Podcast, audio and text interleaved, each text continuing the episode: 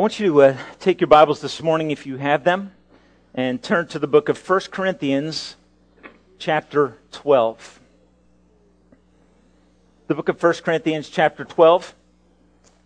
And I want us to begin our reading in the Word of God this morning in verse 12. Topic of our discussion will be the church, the body of Christ. The church, the body of Christ. Verse 12 says this It says, The body is a unit, though it is made up of many parts. And though all its parts are many, they form one body. So it is with Christ. For we were all baptized by one Spirit into one body, whether Jews or Greeks, slaves or free, and we were all given to drink of one Spirit. Now, the body is not made up of one part, but of many. If the foot shall say, Because I am not a hand, I do not belong to the body, it would not for that reason cease to be part of the body. And if the ear should say, Because I am not an eye, I do not belong to the body, it would not for that reason cease to be part of the body. If the whole body were an eye, where would the sense of hearing be? And if the whole body were an ear, where would the sense of smell be? But in fact, God has arranged the parts of the body, every one of them, just as He wanted them to be. If they were all one part, where would the body be? As, it is, there are many parts, but one body. The eye cannot say to the hand, I don't need you. And the head cannot say to the feet, I don't need you. On the contrary, those parts of the body which seem to be weaker are indispensable. And the parts that we think are less honorable, we treat with special honor. And the parts that are unrep- unpresentable are treated with special modesty, while our presentable parts need no special treatment. But God has combined the members of the body and has given greater honor to the parts that lacked it, so that there should be no division in the body, but that its parts should have equal concern for each other. If one part suffers, every part suffers with it. And if one part is honored, every part rejoices with it. Topic of our discussion this morning is the church is the body of Christ. Want to ask you a question as we begin this morning. How many of you enjoy, when you have the time, working on jigsaw puzzles? Raise your hand if you like. If you get a chance, you know, you relax and chill. Okay. All right. There's a number of us that enjoy that. Um, my response to that question is yes, if. Okay. What's the most frustrating part of working out a jigsaw puzzle? Yeah, you get all the way to the end.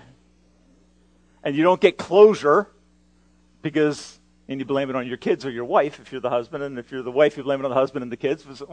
Somebody lost a piece, and as a result, the picture that you were working on is, is incomplete, it's inadequate, it's insufficient. It leaves you feeling frustrated, like what you're working on really wasn't worth all the effort. Because somebody lost that piece that would and the piece is not the whole picture, but it's frustrating because the piece was part of the picture. And when it all is put together, it becomes something that is very, very beautiful. Lessons learned from the jigsaw puzzle are very simple. Every part is crucial. No part is the whole picture. Each part has a different shape or function, a way it fits in. A few parts together form an incomplete picture. Okay, you put those little things, those little sidebars together, and you slide a spatula under and pick them up and place them in the middle and try to find its right spot. Those pieces are not the whole picture. All of the pieces have to be present in order for you to have a complete picture that brings delight and satisfaction. This is a text about a unit that has many parts. It's a text about the physical or human body from verses 12 down to verse 27, the word body is used 18 times. Okay, 18 times the word body is used to refer to Christ and his physical presence on planet Earth. I think it tells us that an understanding of the body is critical to healthy function as the body of Christ. I need to understand how the body works as an analogy or as an illustration of how the church is to function if it is going to be effective. Now, let me give you these three thoughts just as by way of introduction. Number one is this the human body is a unit, verse 12, but it has many parts. Okay, that's just an obvious statement. Human body is a unit, but it has many parts. Second, the body of Christ is like or comparable to the human body. Okay, and that's where, where Paul is going with this discussion. Okay, it's comparable to the human body. So, the end of verse 12, he makes this very brief sentence. So it is with Christ.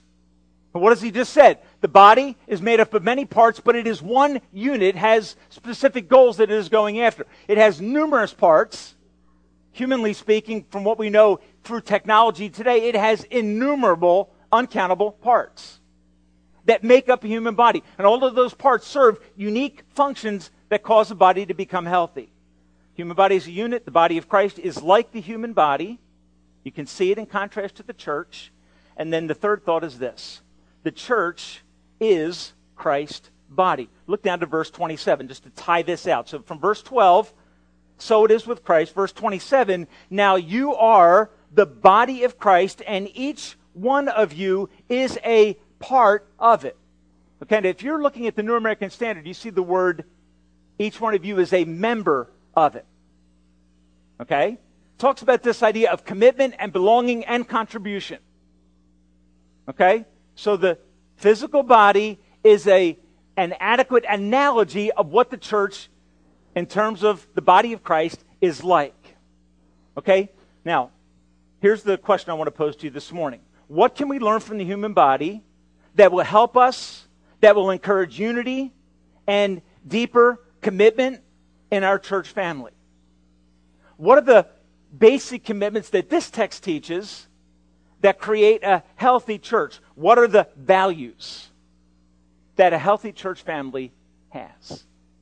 Okay, now I'm going to give you six and a brief list. Okay? There are other things that could be added in here. One of my frustrations in preparing this discussion was there were so many other things that you could say from this text that I'm going to leave unsaid. I'm just going to try to boil it down to six basic, if you will, commitments or values that will help us to become a healthier church. And the idea is this every church has tendencies, uh, weaknesses.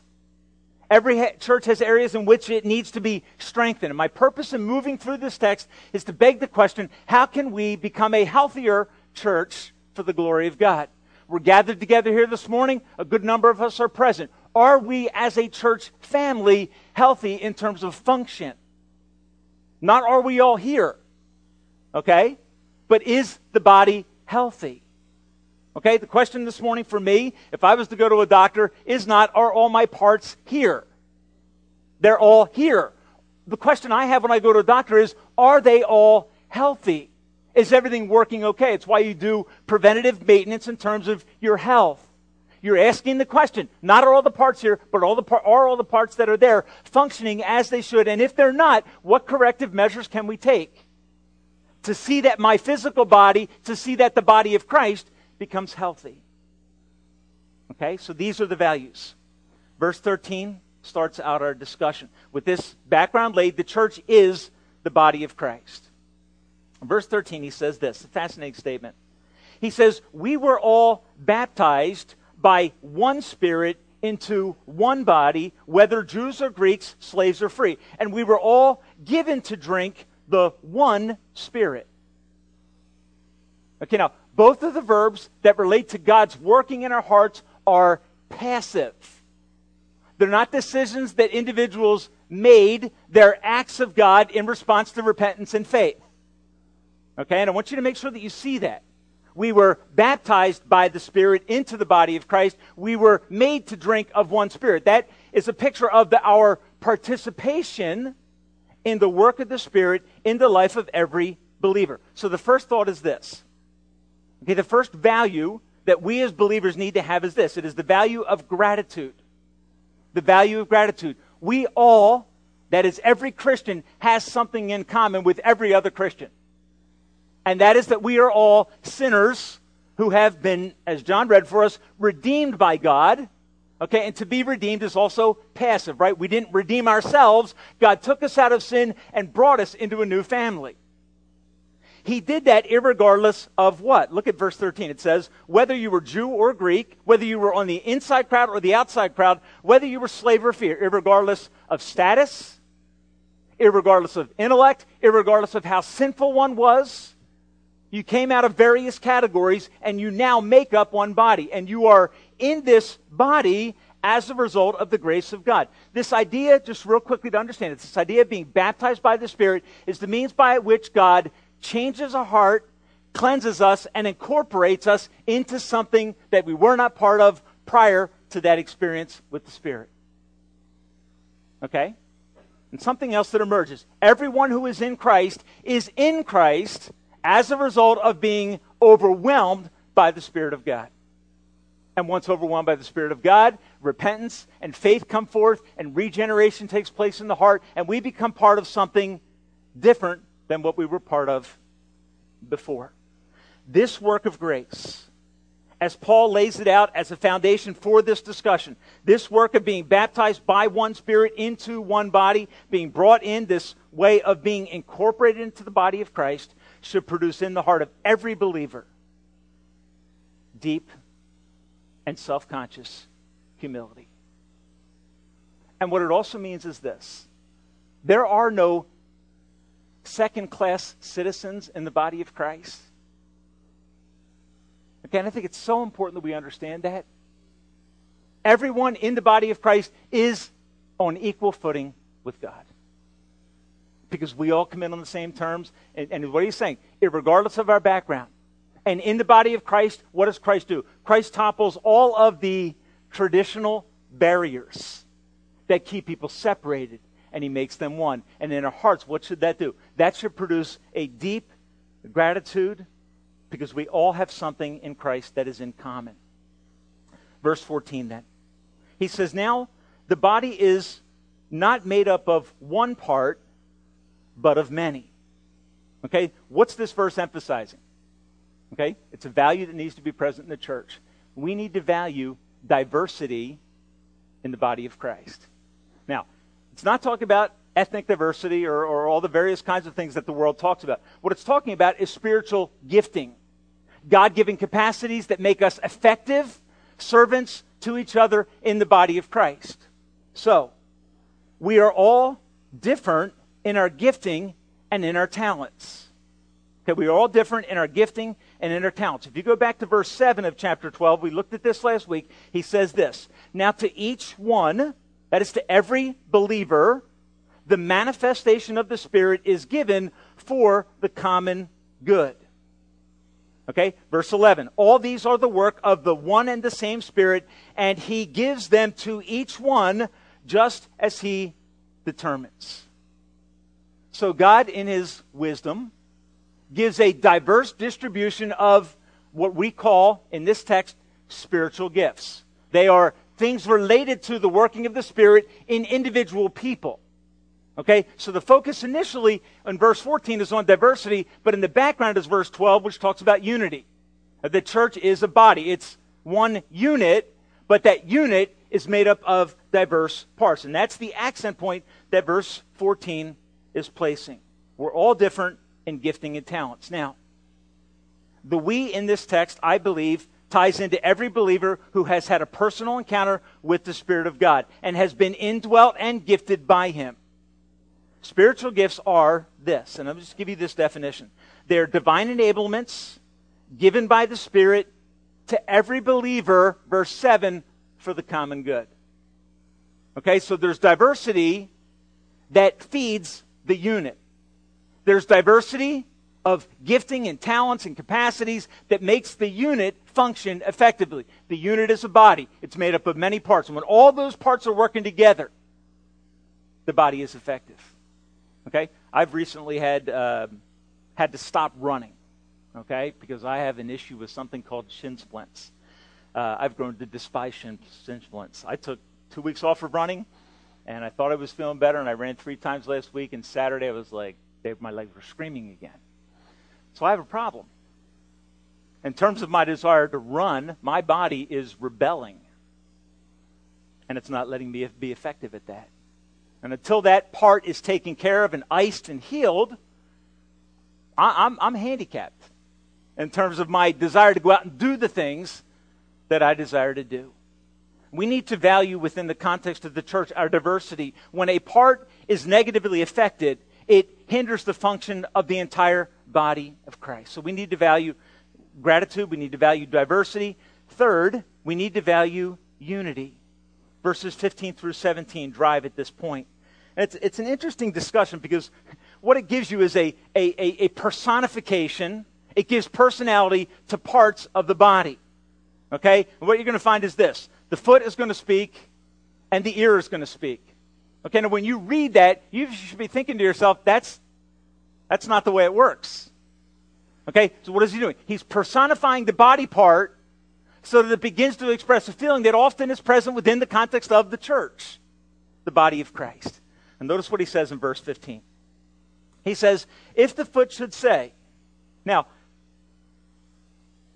in the human body, does this happen? Okay? Does the body act this way? Okay, he's referring to an event that is extremely unlikely. Parts of the body don't tend to rebel in regards to their position and prominence. But in the illustration, he's saying, if the foot would say, hypothetically speaking, because I am not a hand, I do not belong to the body. Now, one writer put it this way he said, the lower extremity is rebelling because it doesn't like its position. The hands have more prominence, they have a greater degree of function. But that doesn't mean that the foot is not essential to a healthy body. That's the picture. Okay? And he also says, and if the ear should say, because I am not an eye, I do not belong to the body, it would not for that reason cease to be part of the body. Now, what's going on here? We are to be deeply committed to the unity of the church. That's a value that makes the church effective. The idea is that we all, when we work together, are better than when we are alone. Okay, that's a, a conviction that begins to settle in. The church is more effective when it understands that it is a unit made up of individual parts, but all the individual parts contribute to the healthy function of the church as a whole. We have, in relationship to that statement, two tendencies that are revealed in this text. We have a tendency at times to undervalue our gift and think like the foot and the ear are thinking in this text. Since I'm not a hand, I'm not part of the body. Since I'm not an eye, the ear says, I'm not part of the body. And Paul asks this question Is it as a result of that proclamation, that statement of rebellion, is it any less a part of the body? If your foot says, you know what, I don't like being a foot, I want to be a hand, does it stop being a foot? No. Okay, so we have two tendencies. One is to undervalue our gifts, thinking they don't need me. Bottom line is, that kind of thinking doesn't change anything. It doesn't change the fact that God has given me a function in the body of Christ just because I don't like the function He's given me.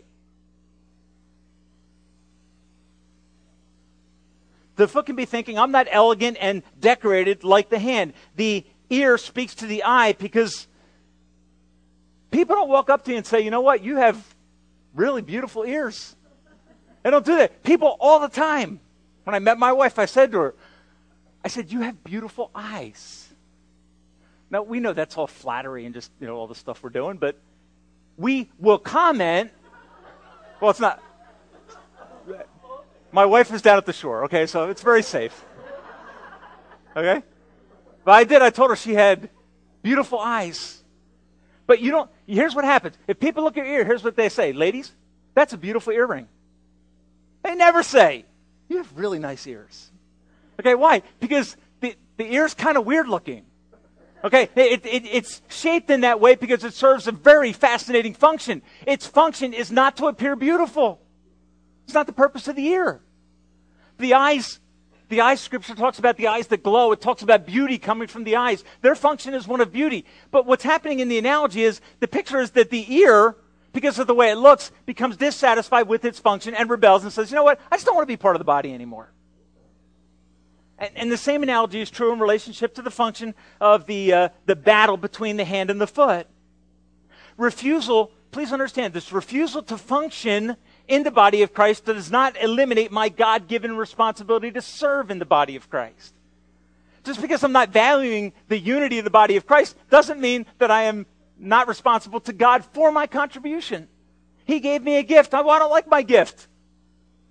There's strong words that come to mind, okay? But God is kind. You know, we say somebody says to us, "I don't like my job." We, you know, we want to say something like this. Well, tough. You're part of the family. Empty the trash. Okay, is God like that with us? You know, it's it's fascinating when you listen to God as He begins to draw you to understand the importance of your gifts and talents when they are applied faithfully in the body of Christ. And His Spirit will prompt you and say, You know what? I've given you this gift, and I'm calling you not to reject your God given function. I'm calling you to take your God given gifting, your function, your talent, whatever it is, and, and bring, it, bring it to bear in the body of Christ. Value unity by being deeply committed. Now, there's a flip side to this coin in verse 17. The flip side is pride. In verse 17, he says, If the whole body were an eye, where would the sense of hearing be? If the whole body were an ear, where would the sense of smell be? And the implication becomes here's the words that come to mind for me absurd, grotesque, and ineffective. If the whole body were an eye, okay? If the whole body were an ear, now, think about that. Okay? Think about a six foot ear or a six foot mouth. Okay? Think about, I mean, elbows and knees are great. Grateful we have them, but very few people have ever commented me commented to me about the, the beauty of my knees. I notice it. But most people have never walked up and said, you know what, you have they're awesome. They're beautiful or beautiful. You know, and if you took that, if you took a knee and you just made a big knee, what would you have? They're like, not attractive, ineffective, absurd, and grotesque. Now, what's going on in the church in Corinth? What's going on in the church in Corinth is this there were people who had prominent gifts, who thought the church was all about their gift. And what Paul's saying is this that's absurd. That's arrogant. Because what the person with that gift is thinking is this I don't need all the other people here. And it, what is it? it? It is a, it is a complete disregard for the unity that God has put into the church by the design of diversity. It values its gift and expresses disregard for the gift of others. And, and I think, in a sense, what Paul is saying is that's, that's just kind of gross. But, folks, here's the bottom line. In the church, we all have tendencies, don't we? Tendencies to devalue our gifts or to overvalue our gifts. And when we do that, what do we bring into the church? bring division. Because we don't realize that the ear, though unattractive, is vital. And that the foot, though profoundly unattractive, serves an incredible function in terms of the body as a unit. And what God wants to say to us, I believe, this morning is this. We need to look at the tendencies that we have in relationships to our spiritual gifts, whether to devalue or overvalue, and ask ourselves this question What steps do I need to do to take to correct my understanding and thinking about the church? Because the input of every member in the body, physically, and in the body of Christ at large, is essential to health. And both tendencies, they don't need me, I don't need them. Insecurity and pride, both tendencies tend to do this. They tend to lay heavier burdens on the active parts of the body of Christ. That's why our commitment to the church as a whole becomes vital and crucial. Because if I don't bring my gift to bear, my gift of service, my gift of empathy, my gift of speaking, whatever your gift is, if I don't bring that gift out in the open and allow it to be used to unify the body of Christ, here's what happens somebody else in the church is carrying a heavier load. Somebody else is having to do more or too much because sometimes we're not willing to step up. And I believe there's a problem in the church today in America. I believe there's a problem at certain levels, even within our own church family, in regards to commitment. Because we don't we don't look at our presence, we don't look at our gifting, at our talents as God given and therefore important for health and unity in the context of the church that God, by his sovereign design and wisdom, has placed us into. Both tendencies lay an extra burden on others. We need to value unity, and we do that by being committed to the body of Christ that he has, by his wisdom, placed us in. Now, verses 18 to 20 then. He says, But in fact, God has arranged the parts of the body, every one of them, just as He wanted them to be. The fourth value that is critical for a healthy church is the value of cooperation, of if I use the word interdependence, the value of working together, coming together to do tasks, so that very little in church life is done individually. Most of it should be done in the context of group life. It should be done in the context of teams where people come together and say, How can we help each other? How can I help you? How can you help me? I want to value your God given gifting. Right, the value of cooperation, because we value each other's unique contributions and gifts. And where do those gifts come from? Well, this verse tells us that God has a unique design and plan for the body. And the uniqueness that is present is not accidental, it's intentional.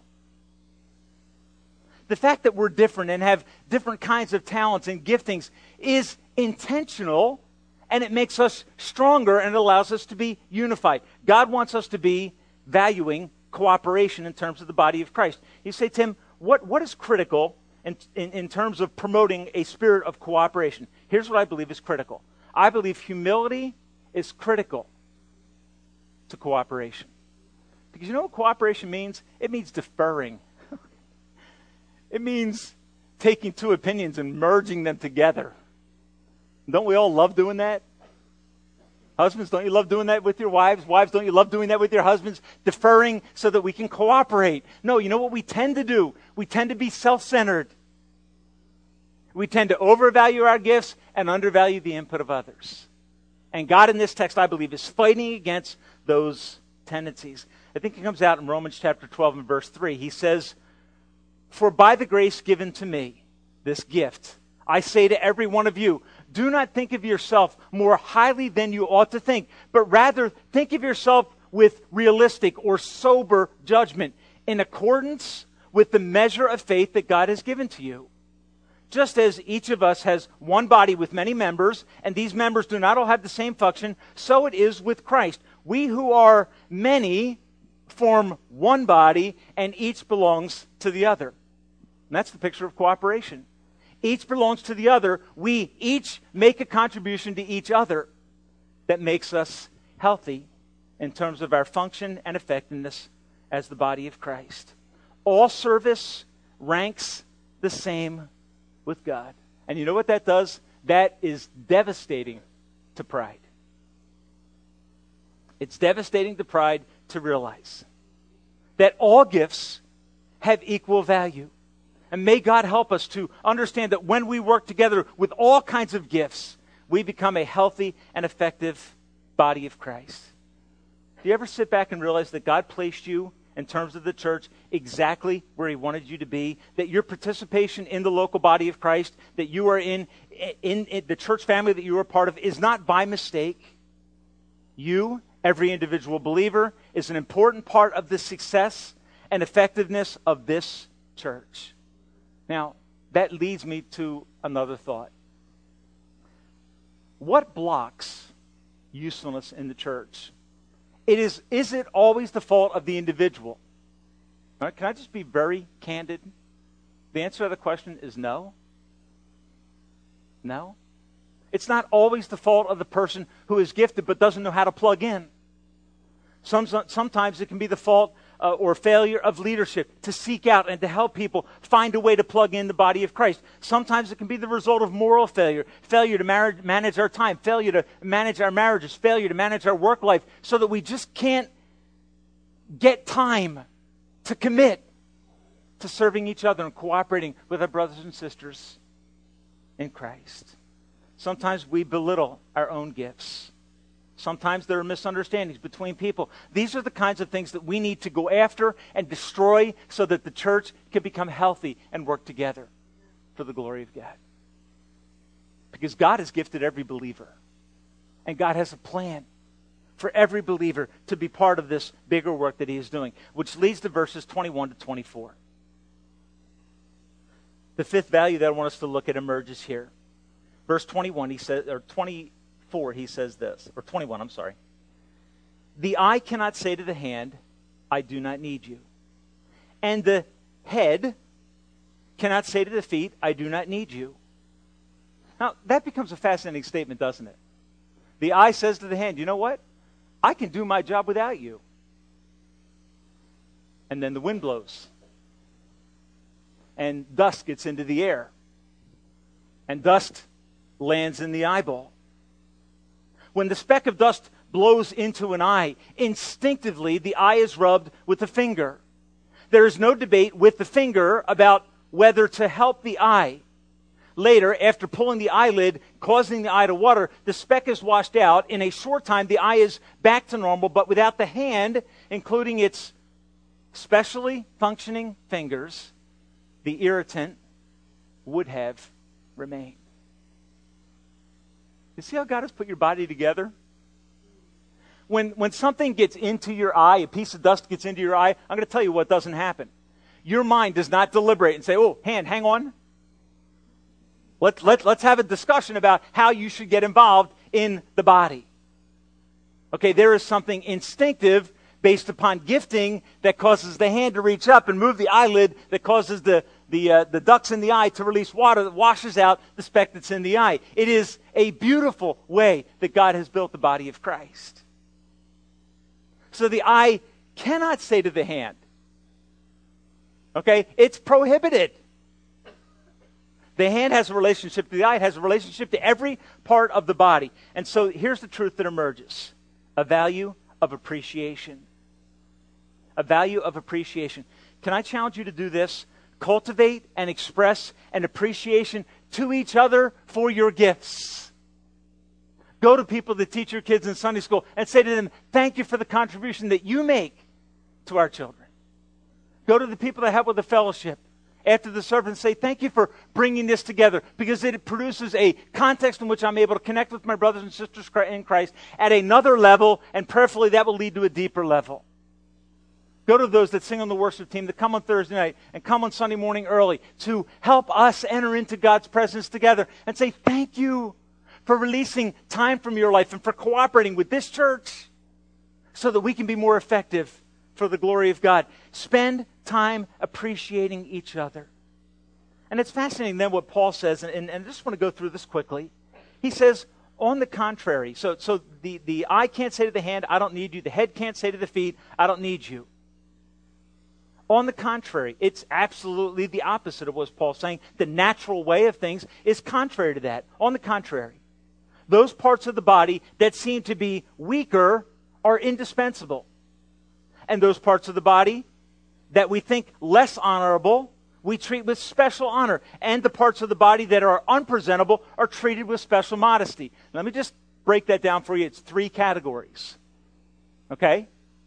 Three categories you have the parts of the body that are weaker, indispensable. What are they? Okay? Most commentators believe that he's, return, he's referring to internal organs that are vital to existence kidneys, heart, liver, lungs.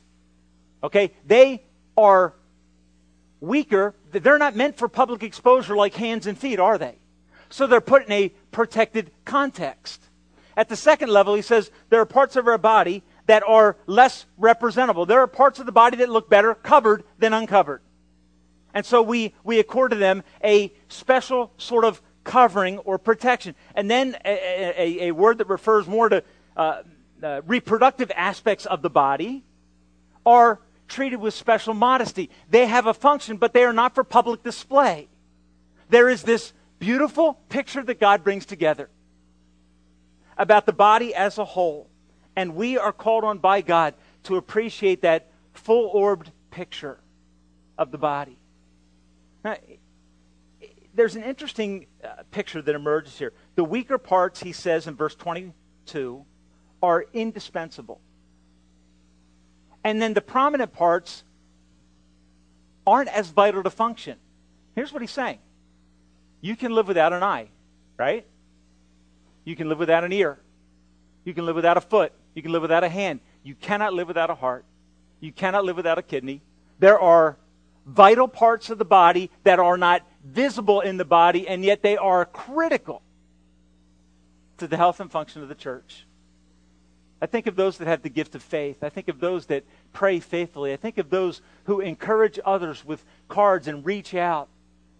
Uh, Mindy Wells, who is a new believer in our church family, was in the hospital a couple, about a month ago now uh, with pneumonia. Sent me a couple texts because you know what she was? She was overwhelmed by the expressions of love from people in our church that took time out of their schedule to go and meet a need. And guess what? I don't even know who those people are, by and large. But they made a difference, a vital difference, that communicated the love of Christ to someone who was part of the body of Christ. Folks, look, there are a lot of things that you can do in church life that are visible. They kind of register on the list of service activities in the body of Christ. There are a lot of things in the church that never register. The meal that's taken to someone who is sick the card of encouragement that's sent to someone who lost their job, who is suffering, someone who gives gift cards to help a family in need. Nobody knows about it. But it is vital to this idea of appreciating the body. So let's not overdo it on the visible gifts to the point that we make the less visible gifts feel unneeded. No, every one of them are accorded honor by God. And we need to take time to be sure that we express appreciation to the people and our church family that function in those levels. Because the body is more effective when there is this appreciation for each other and when all the parts that are present work together. Can I ask you this question this morning? Do we appreciate those? Do I? Do you? Appreciate those who serve in our church in quiet ways? Who reach out and make a difference?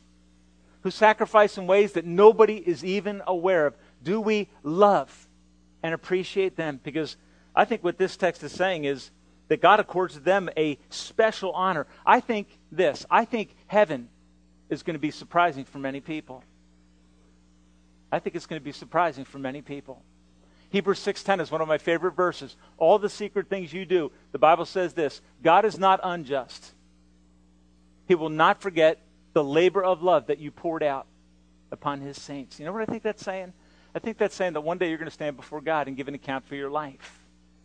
And I believe in heaven, God is going to express to every Christian who has labored in quiet ways his deep and profound appreciation for all the secret acts of service that no one sees. Because here's what the Bible says there's nothing secret that will not be revealed. There's no act of love and service done for Christ, for the body of Christ, by the body of Christ that God doesn't notice. That should so encourage our hearts. God accords special honor. The last thought that emerges from verse 24 and following it says, But God has combined the members of the body. Isn't that beautiful? He is a social chemist. He combines the members of the body and has given greater honor to the parts that lacked it, so that there would be no division in the body. And the division in Corinth was rooted in what? Visible gifts taking precedent and importance over the gifts that were not visible.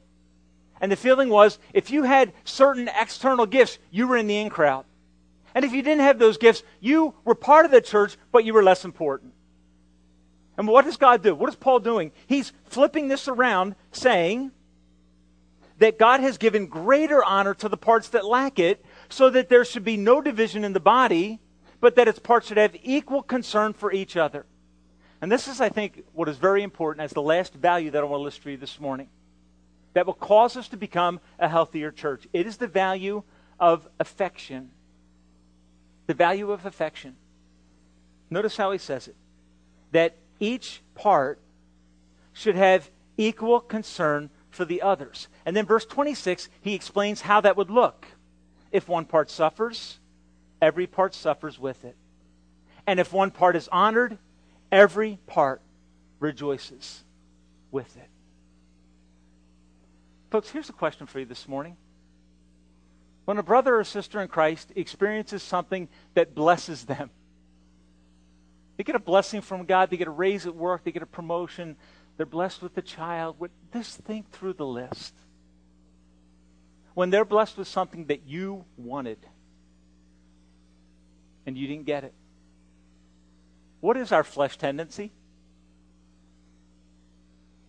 Our flesh tendency is to be jealous, to covet. What does God say? God says, you know what? Rejoice with those who rejoice, and weep with those that weep. Show genuine affection for each other in the body of Christ. When someone has a victory, go share that victory with them.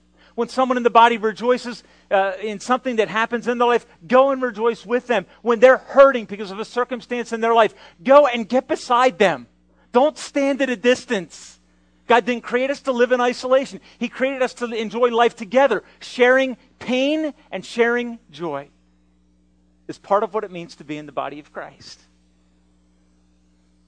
If you wonder whether your body is interrelated and whether care given to each part is critical and vital, think of the last time that you woke up at night and were walking to the restroom or to the refrigerator, I don't know which one you do, and you stubbed your pinky toe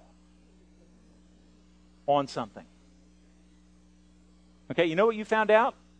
You know that song we sing? You know, the, the knee bone's connected to the hip bone and on and on? You found out something. That toe is part of your body, but what is it? It is vitally connected to the rest of your body. And you're screaming in agony on the floor, expressing your love and devotion and appreciation to your wife because she let something sitting on the floor is a result of what?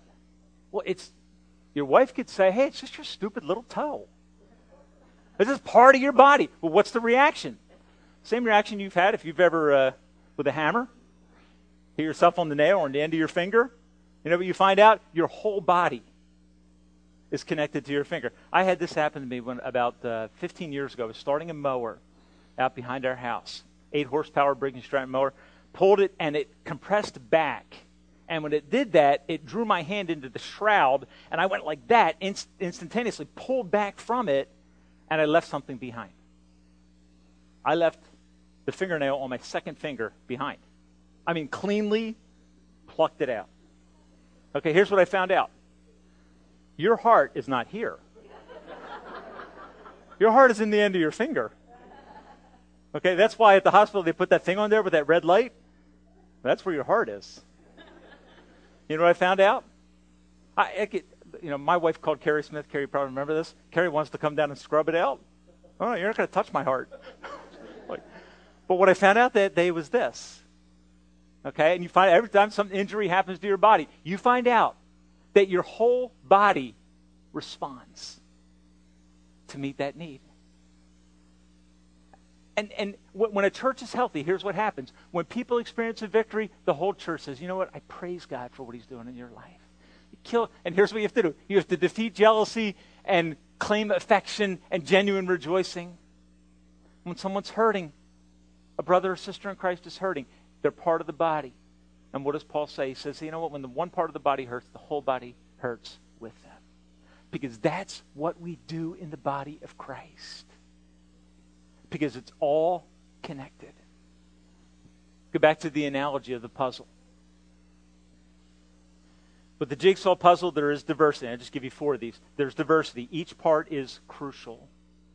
There's unity. No part is the whole picture. There's cooperation. Each part has a different shape and purpose and place in the picture. There's appreciation and affection. A few parts together form an incomplete picture.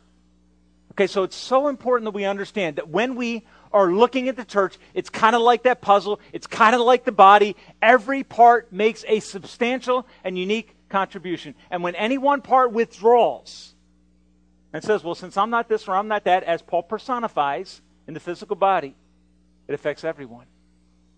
When I withdraw my service, others have to carry a heavier load. May God help us to grasp this picture, which I, I admittedly there's some complex statements in here, but get the picture. Value in the context of church, gratitude, diversity, unity, cooperation, appreciation, and deep affection for each other. This morning I close by asking you this question Are you in the body of Christ? Verse 13 Have you been immersed in the Spirit of God as a result of the convicting work of the Spirit of God in your life, seeing your need for Christ, cried out to Him, saying, God, I am a sinner. I need the blood of Christ applied to my life. Have you experienced the Spirit of God coming into your life, changing your heart, and giving you new life? Say, Tim, what are you asking me? Are you part of the body?